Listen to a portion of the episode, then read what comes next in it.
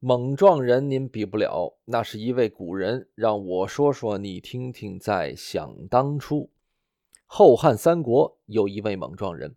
自从桃园三结义以来，大爷姓刘，名备，字玄德，家住大树楼桑；二弟姓关，名羽，字云长，家住山西蒲州解良县；三弟姓张，名飞，字翼德，家住涿州范阳郡。后续四弟姓赵，名云，字子龙，家住真定府常山县，波战波胜，后称为常胜将军。自皆因长坂坡前一场鏖战，那赵云单枪匹马闯入曹营，砍倒大都两杆，夺槊三条，马落陷坑，堪堪废命。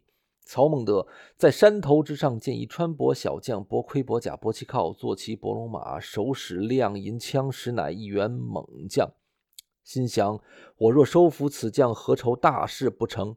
心中就有爱将之意，暗中有徐庶保护赵云。徐庶今得曹营，一语不发。今日一见赵将军马落陷坑，堪堪废命，口尊丞相，莫非有爱将之意？曹操言道：“正是。”徐庶言道：“何不收留此将？”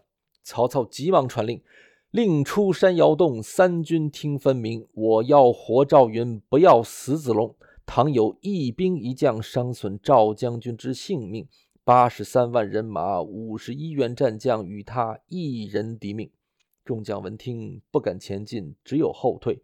那赵云。一仗怀揣幼主，二仗常胜将军之特勇，杀了个七进七出，这才闯出重围。曹操一见这样勇将，焉能放走？在后面紧紧追赶，追至党阳桥，张飞赶到，高叫：“四弟不必惊慌，某家在此，料也无妨。”让过赵云的人马，曹操赶到，不见赵云，只见一黑脸大汉立于桥上。曹操忙问夏侯惇：“这黑脸大汉，他是何人？”夏侯惇言道：“他乃是张飞，一猛撞人。”曹操闻听，大吃一惊，想当初关公在博马坡斩颜良之时，曾对某家言道：“他有一结拜三弟，姓张，名飞，字翼德，在破万军中能取上将之首级，如探囊取物，反掌关文一般。今日一见，果然英勇。撤去某家青罗伞盖，观一观猛撞人的武艺如何？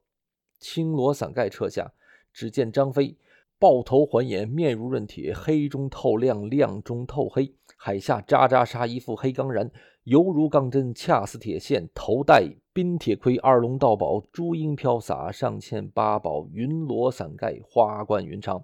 身披斧子大雁连环甲，内衬皂罗袍，足蹬虎头战靴，胯下马，万里烟云兽。手使丈八蛇矛，站在桥头之上，咬牙切齿，捶胸愤恨，大骂曹操听真。悲！今有你家张三爷在此，尔等贺功。何战何进何退何争何斗不攻不战不进不退不争不斗而乃匹夫之辈。大喊一声，曹兵喝退；大喊二声，寸水横流；大喊三声，把党阳桥喝断。后人有诗赞比喻：长坂坡前救赵云，喝退曹操百万军。姓张名飞字翼德，万古流芳猛撞人。